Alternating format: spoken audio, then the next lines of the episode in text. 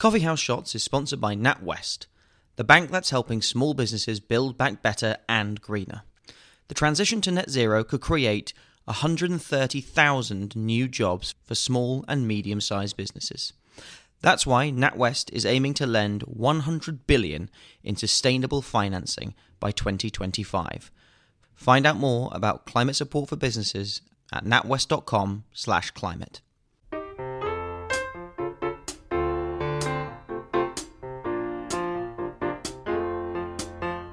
and welcome to Coffee House Shots, the Spectator's daily politics podcast. I'm Isabel Hardman and I'm joined by Katie Balls and James Forsyth. Uh, well, we have a, a, new front being opened in the Boris Johnson versus Emmanuel Macron bickering, which is a report that the French president called Boris Johnson a clown. James, do you think Boris Johnson's going to be that upset by that as a as a um, as a term of endearment? I think it says something about the state of Anglo-French relations that first of all that this report appeared in, and then when the Elysee was asked about it, it just got a no comment, which is everyone is taking essentially as a confirmation that, that, that Macron did make the remarks. And, and I think things are very bad right now in Anglo-French relations. Now, the kind of optimist view would be, oh look, just wait for the French presidential election to happen next spring, and once Macron has been re-elected, then things will improve. Another slightly different take, depending on who you think is more or less responsible for this row, is to imagine that you know once there's a new British prime minister, maybe relations will improve. I think, but I think there is actually a more serious underlying problem in Anglo-French relations, which is that they have very different views on how Europe should respond to this US pivot to the, the Indo-Pacific. I, I think the UK's view is that you know that it's it's kind of the job to kind of hold the line in Europe along the lines that the Americans have said, and the most important thing is to keep America strategically interested in Europe. So, hence the UK's view that NATO should do more about China. China, while I think France thinks that you know this is a moment for European strategic autonomy. So, so there is something more serious underlying these tensions.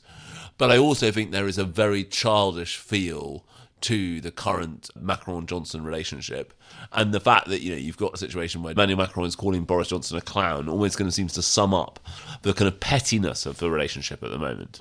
And James, do you mean a pettiness between both men, or do you think there's there's more childishness on, on one side than the other? I, think there is plenty of blame to go round. I, I think Macron is being particularly combative on issues like fishing licenses and the like. But I don't think the way that the UK has approached the question of the Northern Ireland Protocol, which it did sign, has helped.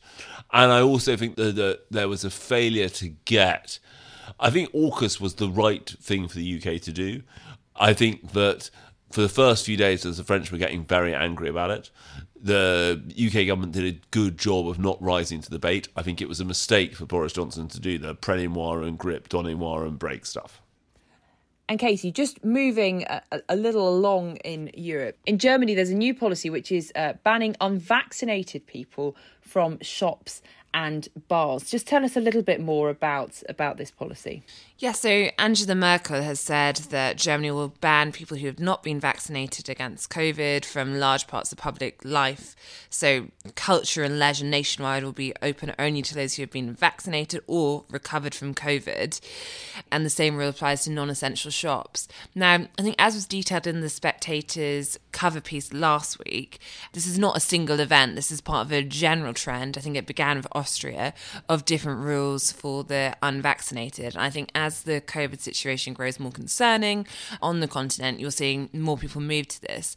In terms of the UK, I do think there is a sense, probably a week and a half ago, that the UK was not going to go down these routes because ultimately the government felt, though you can never be too certain of things like COVID, that they were not suffering in the same way as other countries when it comes to the Delta variant, put down to various factors, including, um, you know, perhaps reopening earlier over the summer, and therefore the UK was in a different place. I think with the Omicron variant, everything feels a bit more uncertain again, and you can see that in the various uh, morning rounds, which every time I think a minister or a scientific advisor gives an interview, it gets a bit more confusing what we're meant to be doing. So you have Downing Street insisting, you know, everyone go about your business by as you were. Yes, wear a mask in a few of these places, but nothing else is changing. Press on with your Christmas party plans unless you hear otherwise. There is no reason to change tack. And yet, even this morning, you had George Freeman, a business minister, suggesting that actually maybe you should limit work parties to you know a handful of people. Now being slapped down by number ten, the prime minister still say you should do it. But I think as we learn more about Omicron, if it if it is the case that some of the more concerning things turn out to be true, I think we're going to head to lots of debates about whether we should be adopting things that um, those governments in Europe are if, if the situation does worsen. And James, in your politics column in this week's magazine, you write about the political impact of Omicron as uh, scientists try to work out how serious it is or otherwise.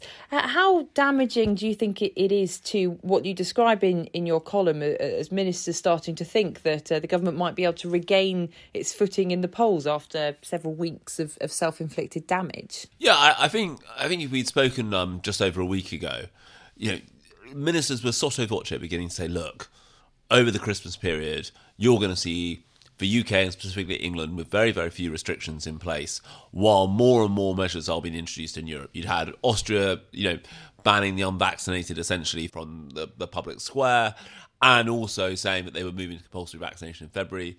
Holland imposing a curfew of 8 pm, which was met with kind of riots. You had Germany, lots of German states barring Christmas markets. I think ministers thought, well, look, people will see that the UK is having a much more normal Christmas. Now, I mean, that is now far less certain because of this new variant. It's not that the new variant is going to have, I think, much of an impact before Christmas. I think there's a very good piece by Chris Smyth in the Times today suggesting that, that you know January is when we really will see the effects of Omicron if there are any. But the mood has changed, as Katie said because we now have some restrictions coming back into place on international travel, on masks, on self isolation, people who have contact with someone who has the new variant. But also, as Katie was saying, every time ministers go on the TV or the radio, they've been asked about this and they're suggesting ways in which people should change their behaviour. So Therese Coffey saying, don't snog people you don't know this Christmas because that might spread the variant. Number 10 saying that they're still in favour of people um, uh, snogging as they wish. And so the mood is very different than it was previous variant. And I think that, you know, if you look at the deaths and hospitalisations, you know, in terms of dealing with Delta, the situation appears to be getting better. It's what just what no one knows what this new variant will bring yet, and we'll have to wait another two to three weeks, I think, to have a clearer idea about that. Katie, uh, as James uh, set out there, there, there is a difference in opinion, possibly uh, relating to, to different outlooks on, on life between different ministers and, and number 10 as to whether you should be snogging or indeed having a Christmas party or whatever. Now, an added edge to all of this is the uh, second day of a row about Christmas parties in Downing Street last year when they were very clearly not allowed. George Freeman, who you mentioned, was doing the broadcast round earlier today and had the benefit of saying that he wasn't in government, so he wasn't anywhere near Downing Street this time last year. But I mean, is the government going to be able to move on from these allegations, or is it going to be something that, that again causes more self inflicted damage?